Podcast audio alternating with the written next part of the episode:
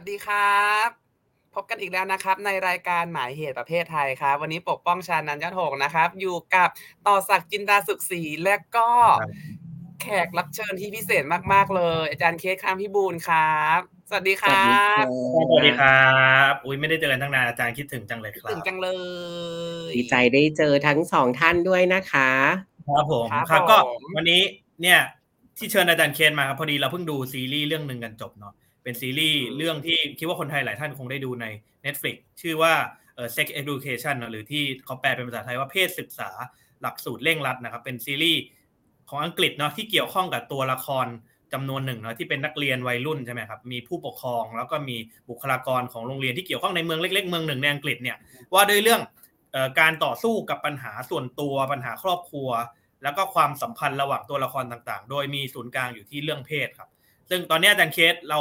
ดูมาเรื่อยๆตั้งแต่ season หนึ่งเนี่ยจนปัจจุบันล่าสุดที่เพิ่งดูจบไปก็คือ season ที่สี่เนาะพี่ปกป้องก็บอกเพิ่งดูจบเหมือนกันผมดูแล้วรู้สึกว่า season เนี้ยอบอุ่นหัวใจมากอาจารย์ ก็เลยอยากจะลองชวนอาจารย์คุยถึง season ที่สี่เนี่ยครับแล้วก็ลองย้อนกลับมามองถึงประเด็นเรื่องเพศศึกษาในไทยดูซิว่าเมื่อเปรียบเทียบกันแล้วเนี่ยมันมีความเหมือนหรือต่างยังไงบ้างครับ ทีนี้ก่อนที่จะโยนไปที่อาจารย์เนี่ยอาจารย์ก็ ซีซั่นนี้มันมีหลายประเด็นมากเนาะแต่เรื่องหนึ่งที่ผมคุยกับหลาย ๆ คนแล้วสังเกตเห็นตรงกันก็คือว่าจากซีซั่นก่อน ๆ เนี่ยมันโฟกัสที่เรื่องความสัมพันธ์ทางเพศ ระหว่างบุคคลสองคนนะไม่ว่าจะเป็นเพศอะไรก็ตาม แต่เรื่องเนี้ย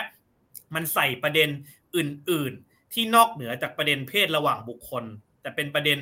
ความสัมพันธ์ระหว่างครอบครัว พี่น้องความสัมพันธ์ในชุมชนในโรงเรียนที่มันเป็นประเด็นที่กว้างขึ้นกว่าเดิม แต่อย่างน้อยมันยังรวมศูนย์อยู่เกี่ยวกับประเด็นเรื่องเพศอยู่ แต่ว่ามันมีประเด็นที่หลากหลายเข้ามาเกี่ยวข้องมากขึ้นนะครับไม่ว่าจะเป็นเรื่อง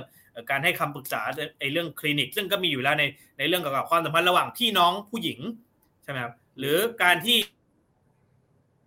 ปัญหาเรื่องการถูกล่วงละเมิดทางเพศในวัยเด็ก แล้วต้องพยายามจะต่อสู้ก้าวข้ามมันไป หรืออีกหลาย ๆ ประเด็นความสัมพันธ์ระหว่างตัวละครที่เป็น LGBT กับตัวละครที่เป็นสเตรทอะไรเงี้ยครับอาจารย์ดูซีรีส์เรื่องนี้แล้วอาจารย์ประทับใจอะไรบ้างครับเออแต่ก่อนอื่นที่จะไปถึงเรื่องนั้นเนี่ย อาจจะ spoiler alert ก่อนเนาะสำหรับคนที่ดูเทปเราตอนนี้และยังไม่ได้ดูซีซั่นนี้นะครับ ก็อาจจะไปลองติดตามดูใน Netflix ก่อน แล้วก็มาดูเทปเราอาจจะช่วยทำให้สนุกสนานหรือเข้าใจประเด็นที่อาจารย์เคสจะมาชวนคุยในวันนี้มากขึ้นนะครับ อาจารย์ดูแล้วประทับใจอะไรบ้างครับในซีซั่นนี้ ก่อนอื่นเลยนะครับขออนุญาตอาจารย์เคสแป๊บหนึ่ง คือรายการหมายเหตุเคยพูดถึงเรื่อง sex education มาก่อนหน้านี้แล้วใช่ไหมแต่ว่าด้วยความที่ซีซั่นสี่มันพิเศษมากๆเลย ก็เลยเชิญอาจารย์เคสมาพูดอีกรอบหนึ่งในซีซั่นสี่นี้เชิญต่อเลยฮะ ขอบคุณมากนะคะ ซึ่งทำยังไงจะไม่ให้พูดกับเหมือนกับที่เคยพูดไปแล้วนะคะว่า เราวิเคราะห์เรื่อง sex education ไว้ยังไงบ้างนะคะ จากคำถามจากที่ต่อศักพูดมานะคะ เราก็จะเห็นว่าเอาเข้าจริง sex education ในซีซั่นล่าสุดเนี่ยนะคะ มันย่อยง่าย เอาเข้าจริงหมายความว่าในวัยที่เป็นวัยรุ่นเนี่ยก็จะเข้าใจ ไม่ได้ทำเรื่องไหนให้เป็นเรื่องยาก เพราะประเด็นในเรื่องของการสร้างการตระหนักในเรื่องของการเรียนรู้ความเรื่องความเท่าเทียม แล้วก็การรู้เท่าทันเรื่องเพศเนี่ยมันถูกพูดถึงมากในสังคมฉะนั้นซีรีส์นี้มันก็ไต่ไปกับ วงล้อของการเปลี่ยนแปลงในเรื่องของความเข้าใจเรื่องเพศในสังคมไปด้วย สิ่งหนึ่งที่น่าประทับใจมากที่สุดของเรื่องนี้ก็คือว่า ความรู้ด้านเพศ ไม่ได้ถูกจำกัดอยู่เพียงแค่ คนที่เป็นคนที่อยู่ในเมืองเท่านั้น จริงไหมแต่ว่าเรื่องนี้พยายามจะบอกว่าไม่ว่าคุณจะอยู่ที่ไหนอยู่ในเมืองเล็ก ๆ เนี่ยประเด็นเรื่องนี้ก็เป็นเรื่องที่คนแบบจะต้องพูดคุยกัน ซึ่งเรามีความรู้สึกว่าเรื่องนี้น่าสนใจ เพราะ ไอ้องค์ความรู้อะไรบางอย่างเนี่ยมันมักมีขีดจำกัดในเชิงพื้นที่ เช่น คนที่อยู่ในศูนย์กลางเมืองหลวงเมืองใหญ่เท่านั้นที่จะสามารถเข้าถึงเออเรื่องแบบนี้ได้ใช่ไหมคะฉะนั้นเรื่องเนี้ยเราเห็นจุดตรงนี้นะคะ ว่ามันพยายามที่จะอธิบายว่าไอความรู้ที่มันมีความจำเป็นกับคนรุ่นใหม่ หรือวัยรุ่นเนี่ยอย่างเช่นเรื่องเซ็กส์เนี่ยมันควรจะต้องถูกพูดถึงไม่ว่าอยู่ที่ไหนก็ตาม แล้วคนก็ควรจะเข้าถึงด้วยเพราะฉะนั้นประเด็นที่เรากำลังคุยกันเราก็จะเห็นว่า การพูดถึงเรื่องเซ็กส์เนี่ยมันเป็นเรื่องการเติบโตตามช่วงวัย แล้วตัวละครก็เติบโตไปด้วยฉะนั้นการเติบโตตามช่วงวัย มันเป็นการเติบโตที่เรียนรู้เรื่องความเปลี่ยนแปลงในเรื่องของ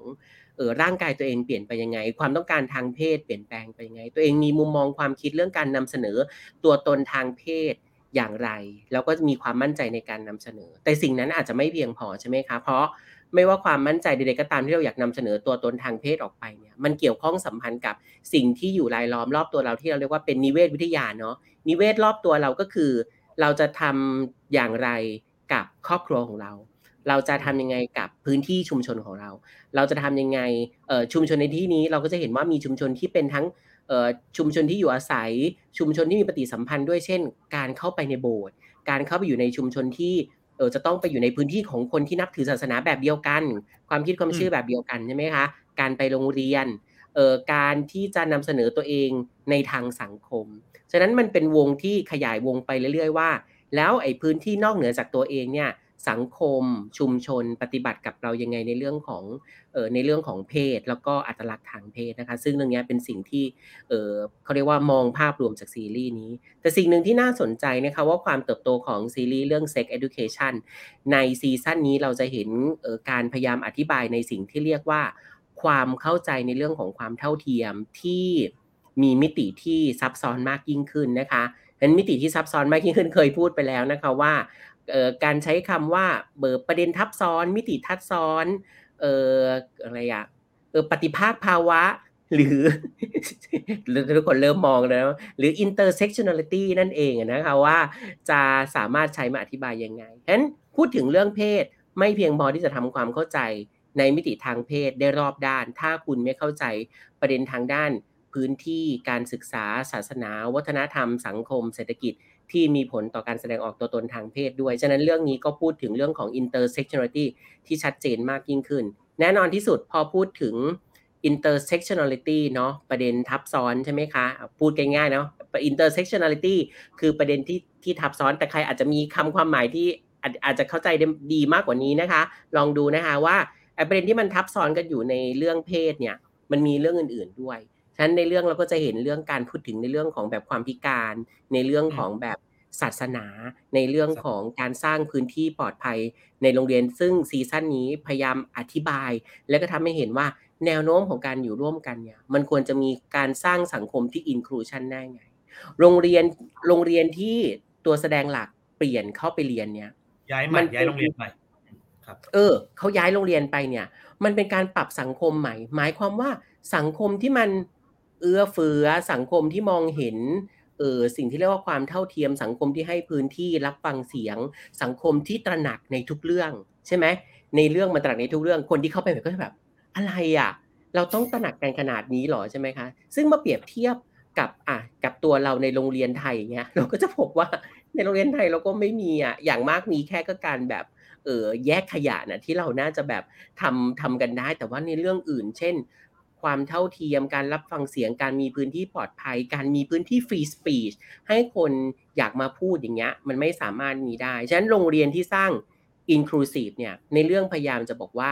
มันทำได้มันเกิดขึ้นได้ทุกคนช่วยกัน แต่ในความเป็นจริงอะเอาเข้าจริงนะ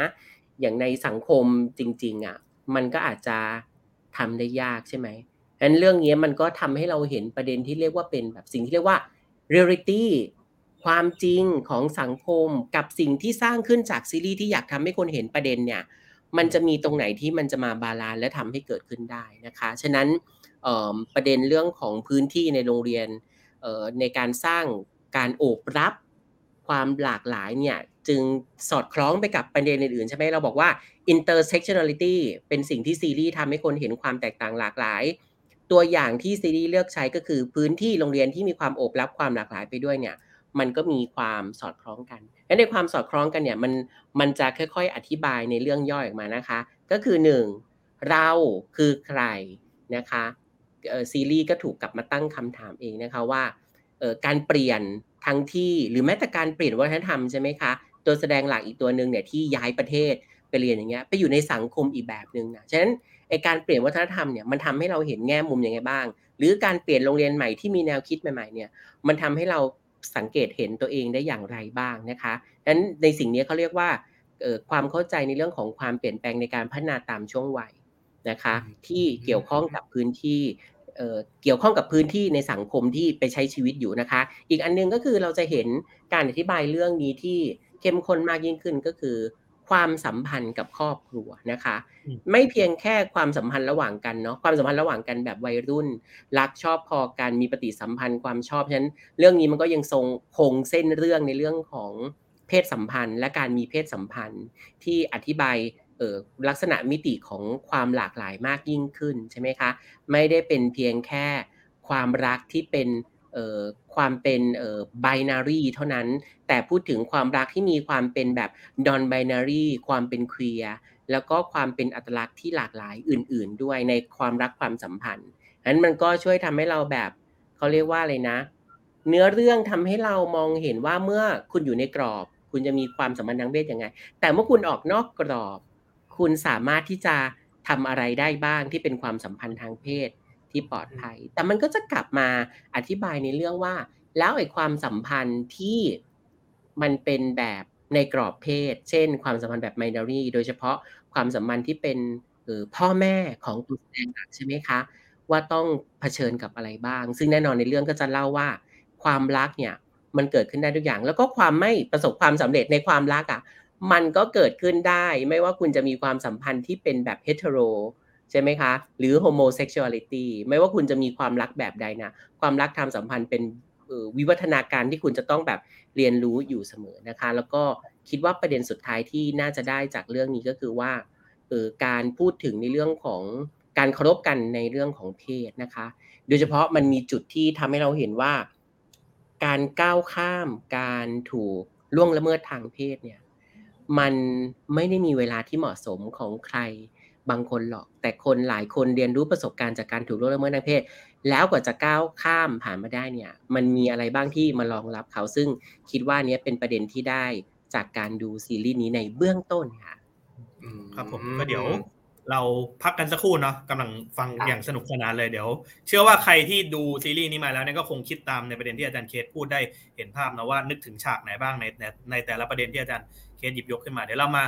พูดคุยกันต่อในช่วงหน้านะครับ พักสักครู่ครับผม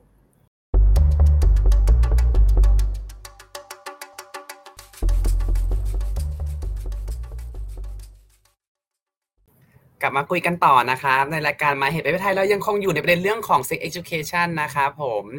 คือซีซันอ่า sex education รอบนี้เนี่ยคือมันไม่ได้พูดถึงเรื่องปี้ปี้เอาเอาเป็นหลักแล้วล่ะมันพูดถึงเรื่องการอยู่ร่วมของสังคม ร่วมกันการเปลี่ยนสังคม การอยู่ร่วมกันของ ความหลากหลายทางเพศที่ที่ที่จะอยู่ร่วมกันได้นะครับ ในชุมชนอะ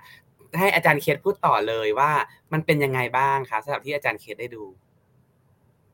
ค่ะเล่ากันมาจนถึงช่วงที่อาจจะไม่ได้ยกตัวอย่างทำให้เห็นนะคะ ว่าในตัวละครทำอะไรบ้างนะคะ แต่พยายามจะยกเอาประเด็นที่ว่าสิ่งที่เกิดขึ้นแล้วเราเห็นจากเออซีรีส์เรื่องนี้เนี่ยมันจะพยายามที่จะอธิบายเรื่องไหนบ้างนะคะ อาจจะมีหลายฉากนะคะที่เป็นความประทับใจ ซึ่งเรื่องที่สำคัญก็คือว่า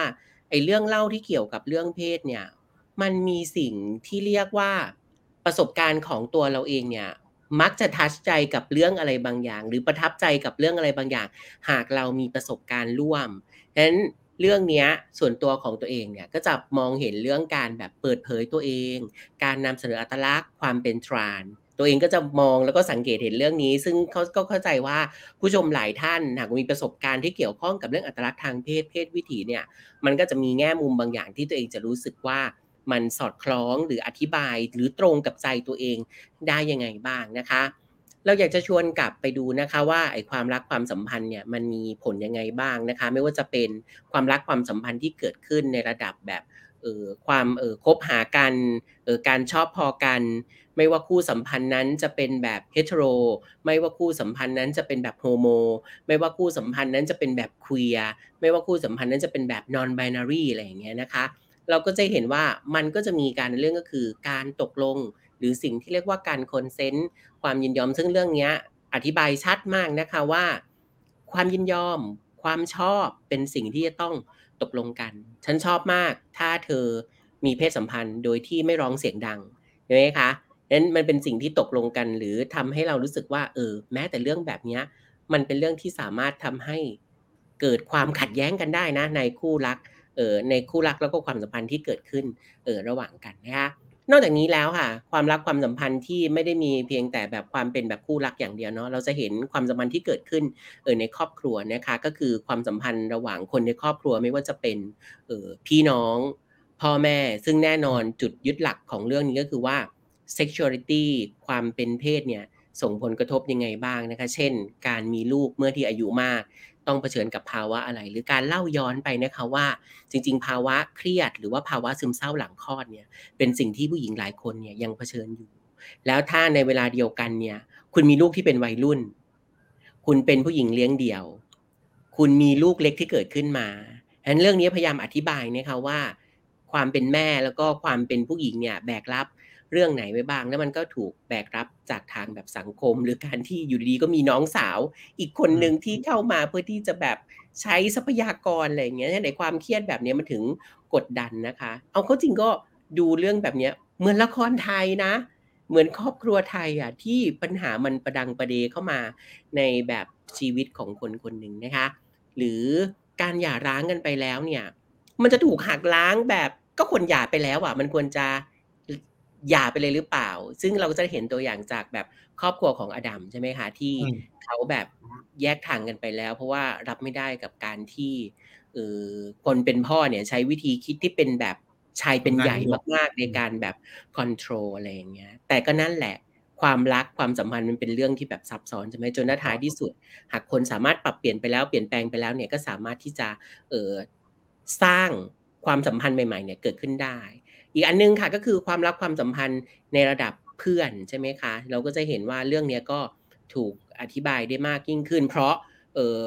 แน่นอนวัยรุ่นเนี่ยค่ะ เมื่อจะรับฟังเสียงของใครเนี่ย ไม่ได้เป็นเสียงของพ่อแม่เราถึงบอกว่าความสำคัญก็คือว่าวัยรุ่นมักจะรับฟังเสียงของคนที่อายุเท่ากันก็คือ ความเป็น peer support หรือ group support หรือคนที่มีกลุ่มก้อนคนที่มีช่วงวัยเดียวกันเนี่ยจะสามารถทำความเข้าใจกับปัญหาได้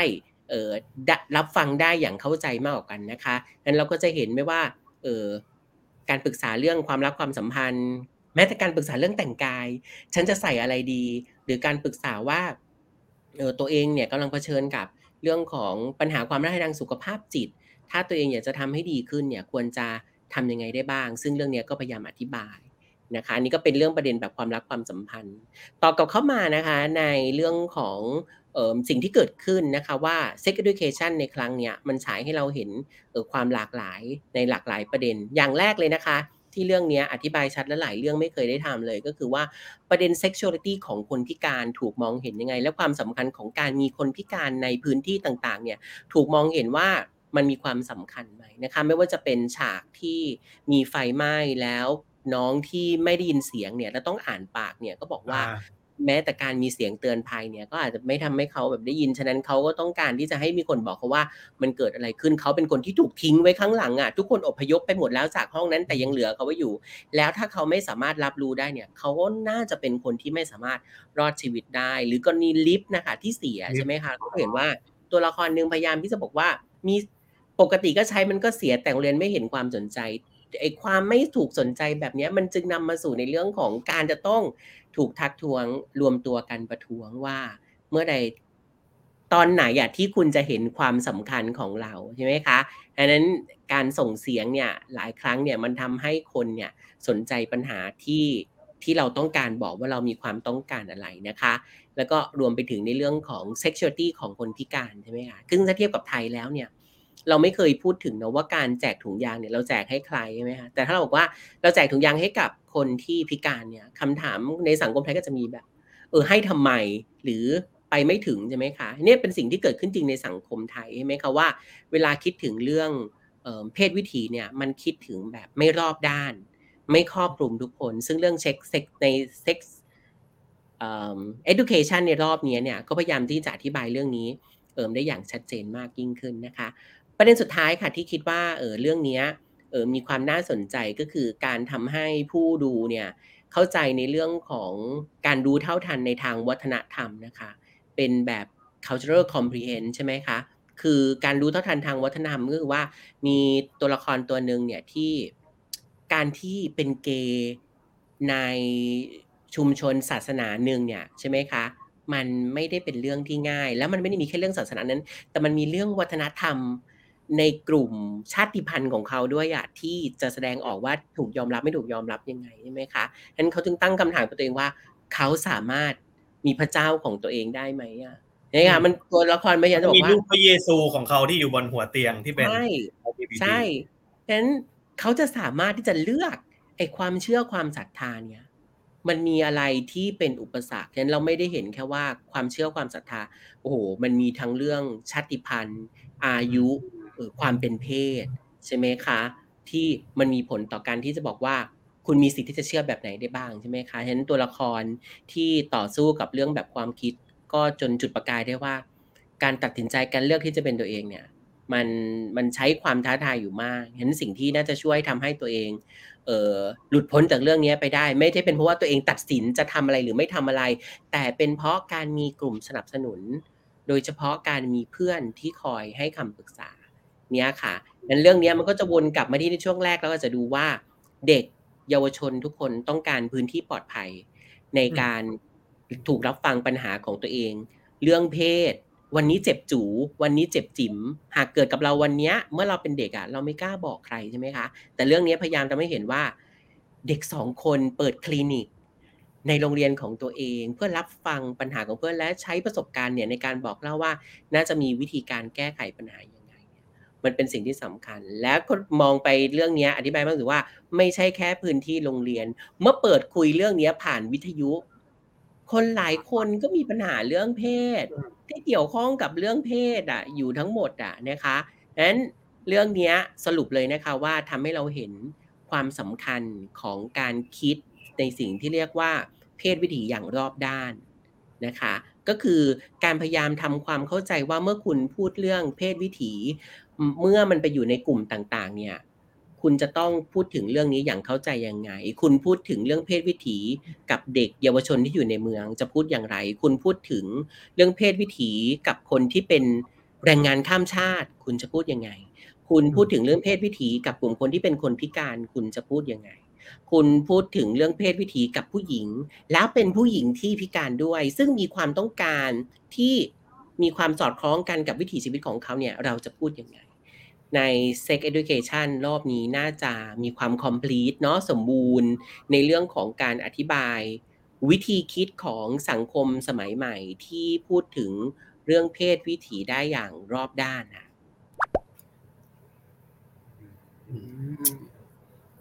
ครบถ้วนครับอาจารย์ ไม่ต้องสรุปเลยสรุปเลยอาจารย์ปิดแจกแจการงมาทุกประเด็นใช่ครับ ก็วันนี้หวังว่า ใครที่ดูซีซั่นสี่นี้แล้วเนาะแล้วก็นึกภาพตามในแต่ละประเด็นที่อาจารย์เคสเล่าให้ฟังเนี่ยคงจะเข้าใจถึงประเด็นเรื่องเพศมากขึ้นนะแล้วอาจจะเปรียบเทียบภาพกับสังคมไทยอะทั้งประเด็นเรื่องที่อาจารย์พูดเรื่องความเข้าใจเรื่องเพศอย่างหลากหลาย กับอัตลักษณ์ต่าง ๆ ที่มันทับซ้อนเนาะหรือโดยเฉพาะผมคิดว่าประเด็นหลังที่สำคัญมาก คือการมีพื้นที่ปลอดภัย เรื่องนี้มันแสดงให้เห็นชัดมากว่า ทั้งเพื่อนเราทั้งครอบครัวใช่ไหมทั้งการมีคลินิกรับฟังทั้ง การมีวิทยุในพื้นที่สาธารณะที่เล่าเรื่องแบบนี้คือในแต่ละเลเวลของสังคมตั้งแต่พื้นที่ส่วนตัวไปจนถึงพื้นที่สาธารณะเนี่ยการมีพื้นที่ที่ปลอดภัยในการสื่อสาร หรือรับฟังปัญหาทางเพศที่เรามีอยู่เนี่ยเป็นเรื่องสำคัญมาก ซึ่งสิ่งนี้อาจจะเป็นสิ่งที่สังคมไทยอาจจะยังขาดอยู่นะครับและอาจจะต้องการสร้างขึ้นให้มากกว่านี้เมื่อเปรียบเทียบกับซีรีส์ที่เราดูครับวันนี้ก็ขอบคุณอาจารย์เคสมากนะครับที่มา เล่าให้เราฟังในรายการนี้เนาะแล้วก็ชี้ให้เห็นว่ามันมีประเด็นอะไรบ้างที่น่าสนใจ ก็ฝากติดตามเรื่อง Sex Education นะตั้งแต่ซีซั่นหนึ่งถึงซีซั่นสี่นะครับ ถึงสำหรับใครที่ยังไม่ดู แล้วก็กลับมาพบกับอาจารย์เคส แล้วก็พวกเราได้ใหม่ในหมายเหตุประเภทไทยตอนถัดไปนะครับ ทุกคืนวันอาทิตย์นะครับ วันนี้ผมปกป้องแล้วก็อาจารย์เคสขอบคุณมากนะครับ ก็สวัสดีครับผมขอบคุณครับสวัสดีครับ สวัสดีค่ะ